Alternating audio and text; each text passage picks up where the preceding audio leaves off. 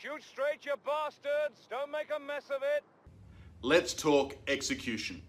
It's been a number of months since I told you to start getting your post coronavirus recession plan planned.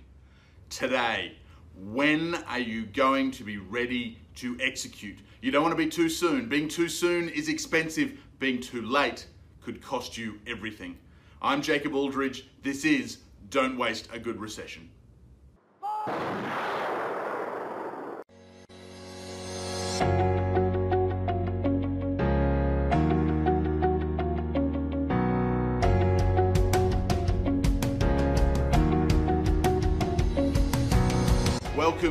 Economic Snapshot number 21. Here, reviewing the financials for the Australian, UK, US economies as indicators for most of the Western world, as at the end of November 2020, and therefore using them as a forecast for your small and medium sized business in December of 2020. The focus, as I said, is around execution. You may recall we talked about very early on the transformation that every business has to go through during a recession. That the business that goes into a recession is not the same business that comes out the other side.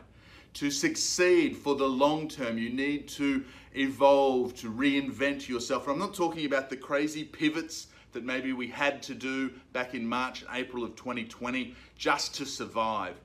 I'm talking about the committed, focused, strategic development of your organization. And every recession changes a business in these four ways. So you can either make that transformation yourself or bury your head in the sand and hope that it doesn't affect you and watch as your business slowly declines or fails to maintain the pace that it could as we go into the next decade of economic growth.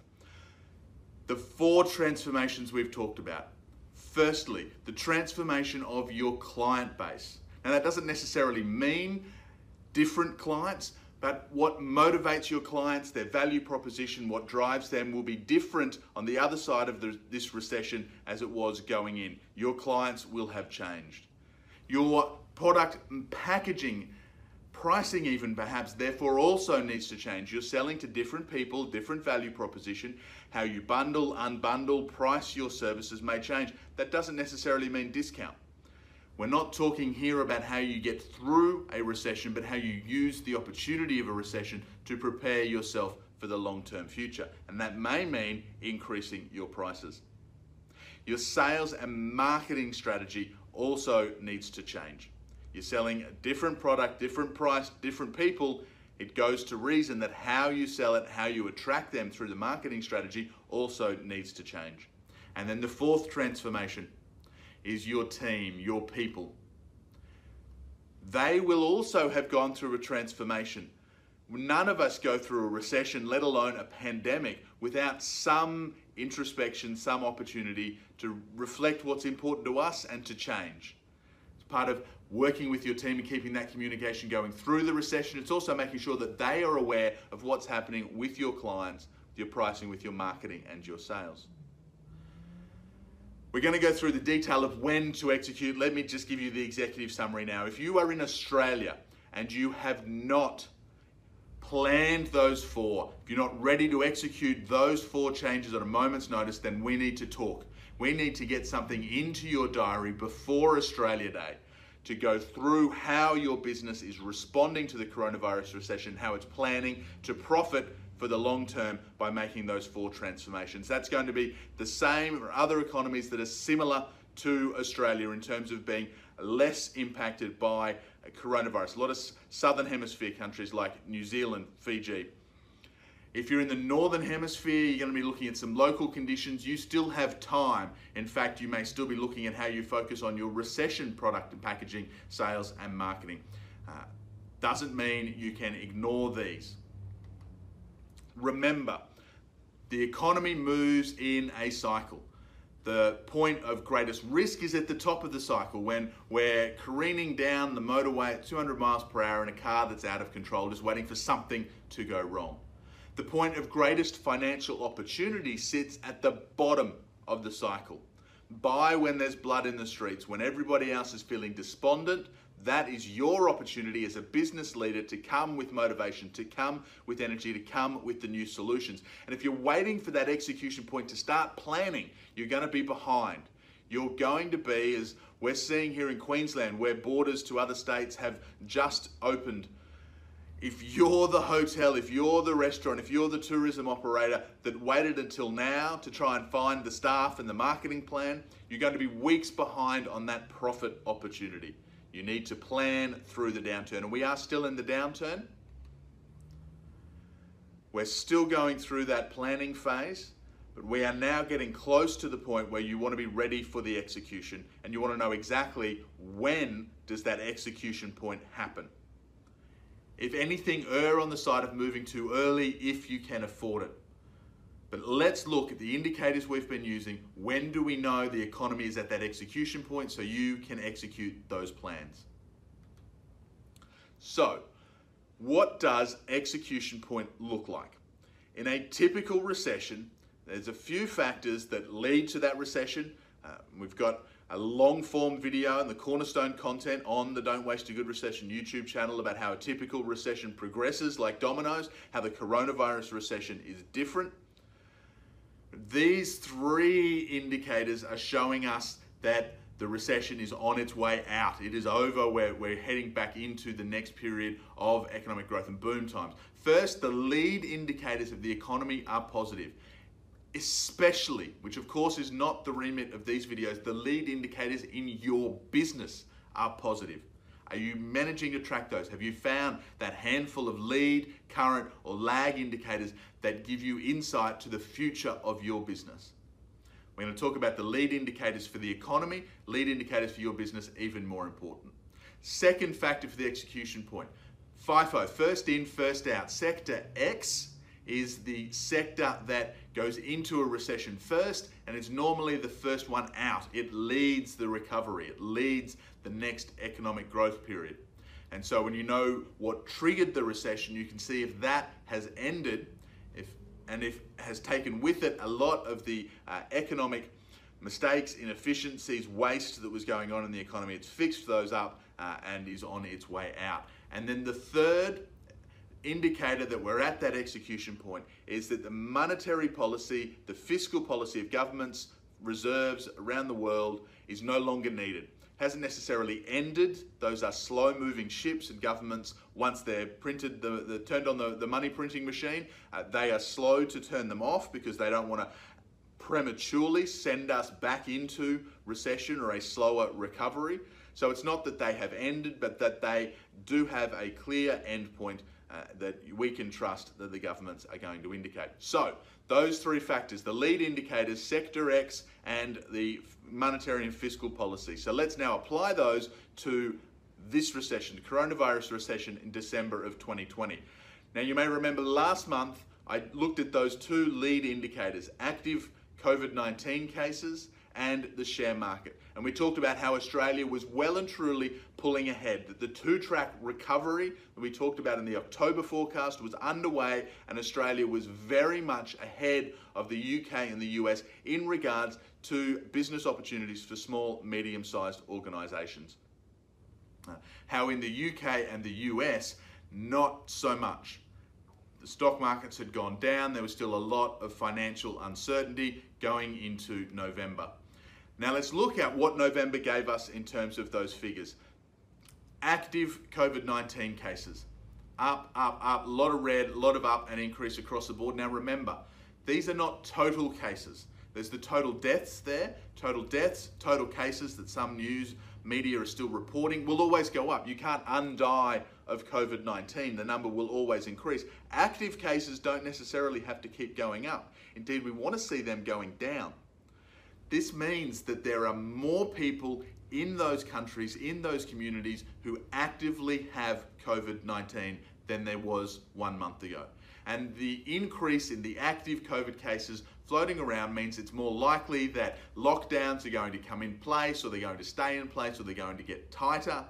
It means that people are more likely to respond by not spending, by not going to work, by not providing, supporting the economy because of increased cases all around them, or of course the fact that they may be at home sick or sadly much worse. Australia, once again, a little bit of green. In fact, Australia went through the entire month of November with zero COVID 19 deaths across the whole country. There has been uh, a little bit of a cluster in South Australia, uh, so the, the case change week to week has gone up slightly, and most of those active cases in Australia are in quarantine. Uh, they are returning travellers from overseas. There is very limited community transmission going on in Australia. The same can't be said the UK, the US, and globally. The number of people with active COVID 19 across the world and in some of those countries up by almost half again during the month of November. And we've been talking for some time about how heading into the northern winter, people being closer together, spending more time in enclosed spaces, and the fact that colds are worse during the winter months, possibly for that reason, possibly because it's just colder. All of these factors underlying suggest increased COVID 19 cases as opposed to the opposite. So, in terms of a lead indicator, not looking so good uh, from an active COVID 19 case. From the economy, we look at the share market, people putting their money where their mouth is. You buy today because you believe that things are going to get better in the future. You sell today because you think things are going to get worse. We've had about a one month lead indicator the share markets versus the real economy of your small and medium sized business. So, what did November give us? A great month. When I shifted the Don't Waste a Good Recession economic updates from weekly to monthly, part of it was to get over the noise. I said, I'm sick of having conversations with you about share markets that are up or down 1 or 2%. Let's focus on when they go up or down by 10%. Actual volatility that means something. Well, that's what we had in November. 9% in Australia, but 13, 14% uh, in.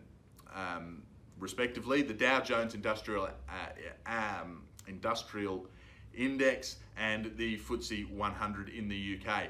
Big months, big growth months. Now, because remains the most horseshit word in financial journalism. Having said that, I think it's pretty clear that what triggered in November the markets to really bounce off where they were in October was the announcement not just once from Pfizer, but uh, three, four times from these vaccine manufacturers that the initial widespread stage three clinical trials were showing an enormous level of efficacy, uh, very, very positive results that spoke to a much faster and earlier rollout of those vaccines. And for those businesses that are waiting for the vaccines to get up and running with the recovery, that could possibly start much sooner. And so the money ploughed back in. A little bit of an, uh, an election in the US probably didn't hurt things. Uh, you may have seen the very, very brief press conference that Donald Trump ran congratulating himself and the US economy for the Dow reaching 30,000 points, which was a new record high. It has reached a new record high. It's come off it ever so slightly uh, for last Friday, the last Friday, of the month figures that we've got there. Um, Americans aren't great with irony. Donald Trump getting up and congratulating himself for getting the Dow Jones to 30,000 points when that was at least in part triggered by him losing an election is somewhat ironic. Uh, for us in the small, medium sized businesses, even though we're not listed on any of these exchanges, that certainly bodes well for economic confidence from right now. In, in fact, from uh, several weeks ago. If your business is wondering whether this Christmas the economy is going to be good, the general indicators are certainly suggesting that it absolutely would be. Uh, last point I wanted to make there, you can see there highlighted uh, in white the, the past month, that, that growth trajectory, but you can really see the blue of the FTSE and how it's lagging. If you want an indication of the impact of Brexit, uh, UK left the European Union in January of this year and now uh, looking at possibly a hard Brexit at the end of December. My feeling is that there will be some deal for PR purposes, if nothing else, that's created. If you want to know the economic impact of Brexit, I think that chart shows it. The FTSE is up 27.5% since March. It has not gone back to the February record highs that it held. And it is lagging, even though that's great growth off the back of a, a, a bad month where it dropped by more than 30%. Uh, it has lagged Australia, it has lagged the US, and some of that is definitely because of the looming Brexit and the impact that that is going to have on the UK economy. as a UK citizen. The less I say about that, the better. I actually have my new passport. It's not even that blue. Long story. Not the point, Jacob. Not the point. The point is this. When is the execution point coming in the coronavirus recession? Question number one lead indicators are they positive? Well, in Australia, they continue to be. So for Australia, that first of the three factors, big tick. The UK and the US, unlike last month, share markets are up. They are up strongly. Heading into Christmas, which is often a good period for spending. However, active COVID 19 cases, the lockdowns continue to be in the red. They're not looking good.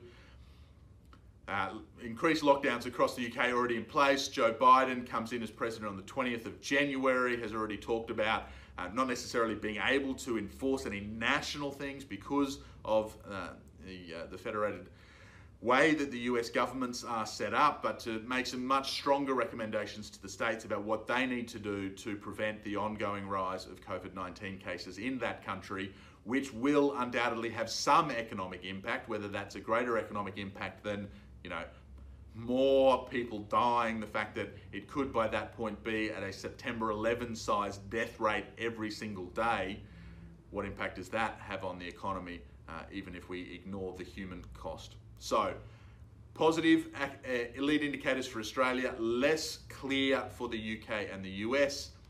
While we're on the topic of economic indicators, let's quickly look at the two lag indicators unemployment and GDP growth. Unemployment figures came out. Uh, the UK for September, uh, that was up, was up uh, by 0.3%, which is quite a jump uh, for the UK. Continues to be still really good by historical standards, let alone coronavirus recession standards around the world. Australia was up uh, ever so slightly as we came through the last of some of the, the big lockdowns in Victoria. At the US, unemployment was down by a full percent. Uh, and you know, even though there are some one-off things, we've talked about the census, uh, election-related employment, um, you know, and the final push for the election campaign, this is the October figures, so uh, campaigns hiring, um, you know, vote counters, all of those impartial in theory, uh, being recruited. It's temporary stuff, but it's it's good news. We can't take away from the fact that that's very, very good news for the American economy. Remember, American unemployment in April was 14.7 percent. That is tens of millions of people who are back working in October that were not working in March. And that is going to be great as a lead indicator for the economy moving forward. GDP growth, uh, Australia, about the time this video will hit the airwaves, will announce its September quarter. It's expected to be, as the UK was when it came out last month, the US, which released their preliminary data the month before, much the same. The best quarter of GDP growth in history was September. What does that mean? Not much, really. That's rearview mirror kind of stuff. It's like saying you could have got the boyfriend, girlfriend of your dreams in high school, but you didn't. Ship has sailed. You got to look forward. You got to look at the present moment, that point of power. Um, absolutely, though, good news for the economy that it's not worse than it could be as we head into it. Uh, the figures are going to be interesting for the December quarter certainly mixed conversations. When we look at the share market, when we look at what's happening, that would suggest that the December quarter is probably going to be positive. Whatever the outcome, it's not going to be as positive, as big a jump as the September quarter. It's not going to get GDP in those countries or uh, any of the other countries particularly affected around the world. It's not going to send that back above pre coronavirus recession GDP levels. The V shaped recession has not happened. Uh, it's not going to, to get us into recovery until mid to end of 2021. So the next two execution points then, Sector X has recovered. Now, Sector X, historically, you know, that's been things like uh, agriculture. 1706 recession in the United Kingdom was the, uh, the solar minimums, the little ice age that triggered an agriculture-led recession, 1999-2000, the dot-com bust, uh, real estate banks in 2008, railroads in 1957, all these specific sectors. And that first in, first out that we talked about, you know, the mining sector collapses, uh, it starts to recover, it's taken the rest of us with it. Network multiplier effects, we're all in this together. Good for the economy, potentially good for you as a business owner if you lose your business because it gives a chance to wash out all of those inefficiencies. It makes the system stronger. The economy, small business being anti fragile, it benefits from the volatility of a recession. The coronavirus recession was different. It wasn't a specific industry that crashed the car racing down the motorway. It was the pandemic, which meant that we had this double impact of government enforced lockdowns that were causing economic distress and then the wider inefficiencies of the economy. Remember, some countries like Germany, Hong Kong went into recession before the pandemic arrived. It wasn't the pandemic that set them off, uh, and all of these other countries that we're looking at were also uh, in uncertain, troubling financial times prior to the pandemic. But that was the trigger, so where are we at for the pandemic coming out? Well, the vaccines, as we've talked about. Remember, this is incredible news. We have never before created a coronavirus vaccine. There's no cure for the common cold. That's what we all got told at least a quarter of the annual common colds are caused by the coronavirus family, things like SARS and MERS. That's coronavirus. It's taken COVID 19 with its incredibly high ref factor to uh, actually get this real focus on creating a coronavirus vaccine. So, for the coronavirus recession, if the pandemic was sector X, if it what caused it, what does the recovery look like? It's not the end of the disease. It's not that suddenly, you know, the mining companies are back to where they were. It's that they're on the road to recovery. They've got some stability, they've got some confidence, they've got some growth based on efficiencies, not the wild car down the freeway. So the end of sector X for the pandemic is not that the disease has been eradicated or cured necessarily, it's the consistent, predictable management of it. And a vaccine is an important first step towards that consistent management of the disease that can therefore start the economic recovery. First step, we have to think about how is this going to be rolled out. Remember, if you execute those strategies, if you start taking to your customers to your staff a post recession pricing and packaging solution, a post recession sales and marketing approach. If you do that too early, you will miss the opportunity. They won't be ready for it. So, the reason why we want to know the next steps for the vaccine rollout is we want to know when we can execute so that we time that appropriately. And here are some of the headlines let me boil it down. My journalism days, we loved giving you a little analogy that you could wrap your head around, made things sound impressive. If you had every English Premier League football stadium with the UK military providing what they reckon is 100,000 jabs a week at that football stadium in Bristol, if you had that happening at every single English Premier League football stadium, you still wouldn't get through the UK population in a year. And that makes the assumption that we're vaccinating people who can get up, can stand in a queue, can walk through and get jabbed twice. Uh, by most uh, of those vaccines, you're going to need to get two jabs. Um, so, you know, once you're going into nursing homes, you're going into some of those higher risk communities who can't just get up and go to a football stadium, it's going to get harder soon. Now, don't get me wrong, we will do this we will do this fast. I don't think it's going to take a year, even if we needed every championship football stadium as well. Um, this is a military operation. This is a matter of national security. We will roll out this vaccine. And for all the anti vax child murderers that are out there uh, who are going to oppose it, for all the people who aren't clear, I think when we see the effects, assuming that the efficacy continues to be there, even at some of those risk groups that can't be put into a trial. Um, you know, that is going to take us to the point where, um, you know, even with people who say they won't get a vaccine, we're still going to have enough uptake, enough impetus from governments and businesses around the world to make it happen.